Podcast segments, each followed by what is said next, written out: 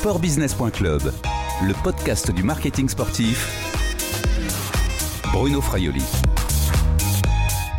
Bonjour, pendant cette période de confinement en France, Sportbusiness.club fait le tour des acteurs de l'écosystème du sport.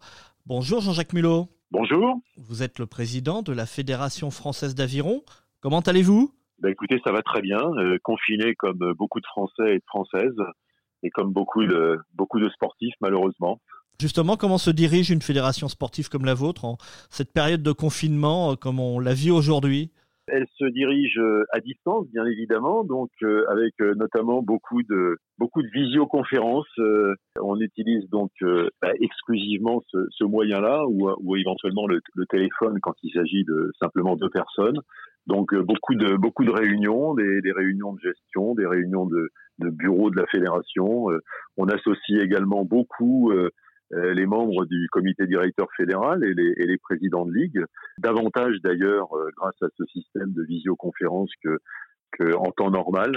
Et donc, euh, bah, on arrive à, à, travailler et, à prendre les, les décisions qui sont malheureusement souvent à l'heure actuelle des décisions d'annulation de compétition nationale. Vous êtes en relation également avec vos athlètes? On est également en relation bien évidemment avec avec les athlètes et particulièrement dans cette période où il a fallu euh, aussi les, soutenir quand même un petit peu psychologiquement, euh, certains qui avaient quand même euh, beaucoup de mal à, accepter cette décision de report des Jeux Olympiques. Pas forcément à l'accepter, mais ils prenaient ça comme comme un coup de un coup de massue, puisque quand on a notamment des, des athlètes qui sont en équipe de France, qui, qui, risquent d'être dans des bateaux qui sont déjà qualifiés pour les Jeux, on est à quatre mois des Jeux, quatre mois et demi, et puis finalement on apprend que bah, les jeux vont pas avoir lieu, ça sera simplement un an après, alors qu'ils sont, ils se préparent depuis trois ans ou plus de trois ans. Ça a été un petit peu dur, euh, ça l'est un peu moins. Ils ont absorbé le choc, mais effectivement, il a fallu quand même être, être très proche d'eux pour faire en sorte que cette période un peu difficile puisse euh, se passer du mieux possible. C'était quand même la, meilleure solution quand même. Euh, ils l'ont compris parce qu'avec cette période de confinement, ils n'auront pas forcément tous les moyens euh, optimaux pour euh, se, préparer et s'entraîner. Non, mais il n'y avait évidemment pas d'autre solution. Il n'y avait évidemment pas d'autre solution. Mais il est vrai que fin février, début mars, quand on commençait à, à entendre que la tenue des Jeux à la fin du mois de juillet risquait de poser peut-être quelques problèmes, bah, je pense qu'à ce moment-là, il y avait encore des gens qui espéraient que ça puisse être sauvé. Mais rapidement, on a bien vu que cette situation sanitaire, non seulement du pays, mais de, l'Europe et du monde entier, euh, était telle que c'était pas possible. Donc aujourd'hui, plus personne se pose la question de savoir si c'était une bonne décision ou si c'était pas une bonne décision. Il n'y avait pas d'autre décision possible. Alors, vous, on parlait justement de l'entraînement de, vos athlètes, de vos rameurs à domicile. Durant cette période de confinement, la Fédération française d'aviron a lancé l'opération Rame chez toi. Est-ce que vous pouvez me décrire cette opération? Cette opération Rame chez toi, c'est une sorte de challenge qu'on a mis au point et qui permet euh, finalement d'être mis en œuvre par, euh, bah, par chacun euh, dans son appartement, dans sa maison, à partir du moment où il a un, appareil qui a un drôle de nom, qui s'appelle un ergomètre à l'aviron, appelé aussi un rameur ou un rameur d'intérieur. Et donc, euh, ça permet, avec cet engin, de pouvoir d'abord faire comme si on ramait, c'est-à-dire ça reconstitue vraiment le, le, geste du rameur, et de se mesurer à distance avec d'autres compétiteurs sur des challenges qui sont pas forcément d'ailleurs avec des classements basés sur la performance, il y a un certain nombre de, de choses assez intéressantes et amusantes. C'est en fait une, une activité sportive, mais, mais aussi ludique, et qui rassemble, depuis qu'on l'a lancé, de plus en plus de, de sportifs, qu'ils soient d'ailleurs licenciés à la fédération ou pas l'aviron est quand même légitime un peu dans la pratique euh, de l'exercice physique euh, à, domicile avec justement ce qu'on appelait, nous, euh, avant, les, les, rameurs. Oui, c'est vrai que je pense qu'on est effectivement légitime. On a tendance à dire que l'aviron, c'est un sport complet parce que les muscles des jambes, les muscles de la, des bras, les abdominaux, tout, tout travaille. Et, et effectivement, arriver notamment dans cette période confinée où on est obligé d'être chacun chez soi de pouvoir avoir euh, un appareil qui permet de ramer ou en tout cas de refaire le, geste complet du, du, sportif qui rame, bah, c'est quelque chose qui est vraiment très très bien et, et, on est complètement dedans.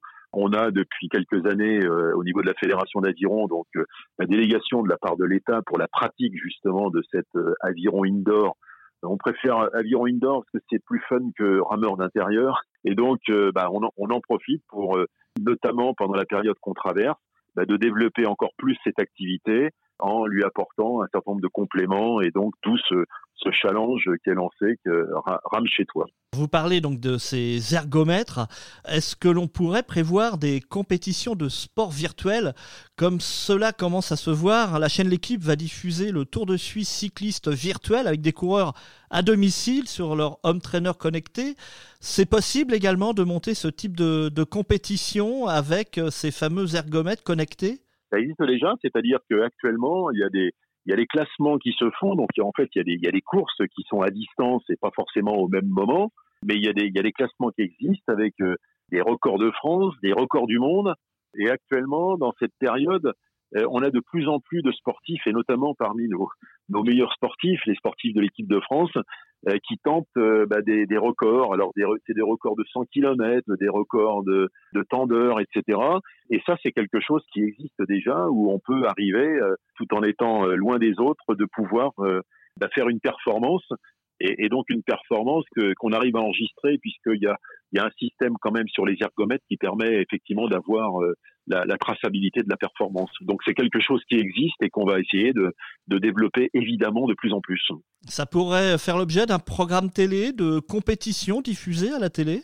Le meilleur encore euh, pour euh, la télévision par exemple, pour l'aviron indoor, c'est plus euh, des, des, reportages, par exemple, sur des, des, championnats de France ou des championnats du monde, comme on a eu récemment au Stade Coubertin. On organisait à la fédération le, le championnat du monde d'aviron indoor, où là, on a jusqu'à 96 machines qui sont les unes à côté des autres et qui permettent, euh, avec un grand écran, avec une connexion entre les machines et le grand écran, ce qui fait qu'on arrive à voir sur l'écran la position finalement des uns et des autres et on voit qui est-ce qui va gagner avec quel écart. Ça, c'est quelque chose qui est vraiment spectaculaire. C'est plus spectaculaire que si on fait quelque chose de télévisé avec des gens qui sont chacun chez eux, en fait. Mais on peut très bien aussi, euh, euh, après tout, faire des reportages mais peut-être un peu moins spectaculaire que si on est dans une, dans, bah, dans une grande salle avec, euh, avec cet aviron indoor. Ram, chez toi, euh, pour cette opération, vous avez le soutien d'un de vos partenaires majeurs, c'est la Maïf. Mhm. Ça fait du bien d'avoir euh, justement dans ces, ce contexte un petit peu difficile, d'avoir le, le soutien d'un sponsor, d'un partenaire fidèle? Oui, bien sûr, bien sûr que ça fait du bien parce que on se sent effectivement moins seul, notamment avec le, le partenaire de la Maïf, euh, la Maïf qui est partenaire de la fédération depuis maintenant 30 ans, donc euh, euh, on est on est très heureux de les avoir à côté de nous. Et effectivement, il y a un des volets de ce partenariat que nous avons avec la Maïf porte sur l'aviron indoor puisque nous avons même le championnat de France d'aviron indoor qui est avec le naming Maïf puisque c'est le Maïf championnat de France indoor. Donc effectivement, bien sûr que nos, partenaires, que ce soit d'ailleurs la Naïf ou la Compagnie nationale du Rhône, qui est notre autre partenaire principal, euh, sont avec nous. Et, dans ces périodes difficiles, c'est effectivement un plus, bien évidemment. Avez-vous des craintes, euh, Monsieur Mulot, pour la suite, pour l'après-crise sanitaire et cette crise économique qui pourrait toucher les, entreprises, qui touchera de toute façon les, les entreprises et, et donc pour avoir des conséquences sur les budgets de sponsoring sportif? Des craintes. Euh, aujourd'hui, on n'a pas vraiment de craintes, mais on se dit qu'effectivement, on aborde peut-être euh, une période un petit peu, un petit peu difficile. Donc, euh, ça sera à nous aussi. Alors, évidemment, il y, a, des entreprises qui auront des difficultés, et puis ça sera aussi à nous bah, d'essayer de, de, leur apporter quelque chose où qui permettra finalement que ces partenariats euh, qui durent déjà depuis pas mal d'années puissent perdurer, puisque je vous disais par exemple que la Naïf, on est ensemble depuis 30 ans, euh, la Compagnie nationale du Rhône, on a un contrat actuellement qui a une convention qui dure depuis 2014 et la convention elle est actuellement signée jusqu'en 2024, ce qui montre aussi la, confiance que les, partenaires mettent dans la, dans la fédération d'aviron. Donc euh, bon, faut être extrêmement vigilant. C'est vrai que sur le plan économique, on a peut-être des lendemains qui sont qui sont un petit peu difficiles. Oui, c'est vrai. Mais pour le moment, on est plus au niveau de la gestion de la fédération à, à, se soucier de de voir un petit peu comment on fait avec nos compétitions nationales qui ont donc été euh, annulées pour une bonne partie jusqu'à la fin du mois de juillet. Et nous essayons de voir dans le cas favorable où le déconfinement permettra quand même de faire des compétitions en septembre et, en octobre, de voir comment on peut reporter un certain nombre de, compétitions à ce moment-là.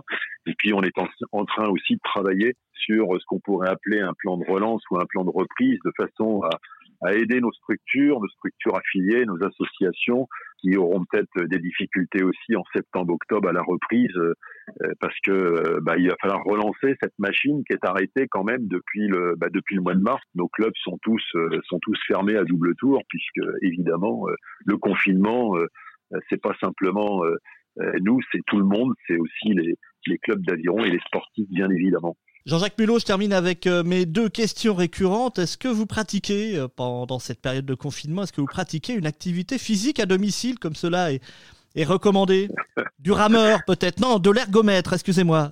Bah, Figurez-vous que j'ai effectivement euh, mon, mon rameur et donc je fais de temps en temps du rameur que j'ai pas encore sorti dans le euh, à l'extérieur de ma maison parce que j'ai la chance d'avoir un petit peu de verdure euh, dehors, mais par les temps qui courent, je pense que je vais le retirer de ma cave et je vais aller le mettre dans le jardin, je pense bientôt. Donc j'en fais, oui, j'en fais un petit peu, à mon rythme. Et quand vous n'êtes pas sur votre rameur ou alors en, réunion, vous regardez peut-être euh, des, des, films ou vous lisez des, des livres dans, dans l'univers du sport?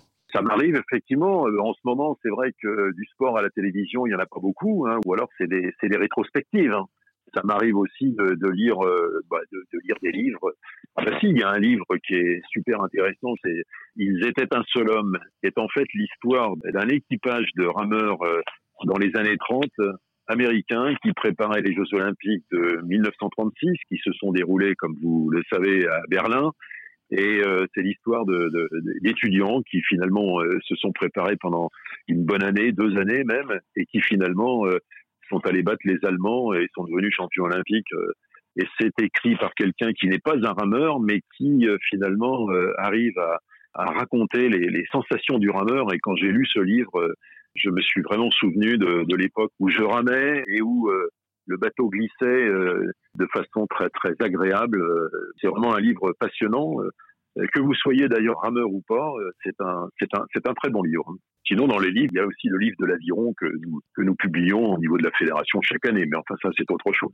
Euh, il n'y a pas beaucoup de films sur le sport. Je me souviens d'un film euh, qui m'avait marqué quand j'étais quand j'étais jeune et que vous n'avez certainement pas connu parce qu'il s'agit il s'agit d'un film sur les Jeux Olympiques de Tokyo.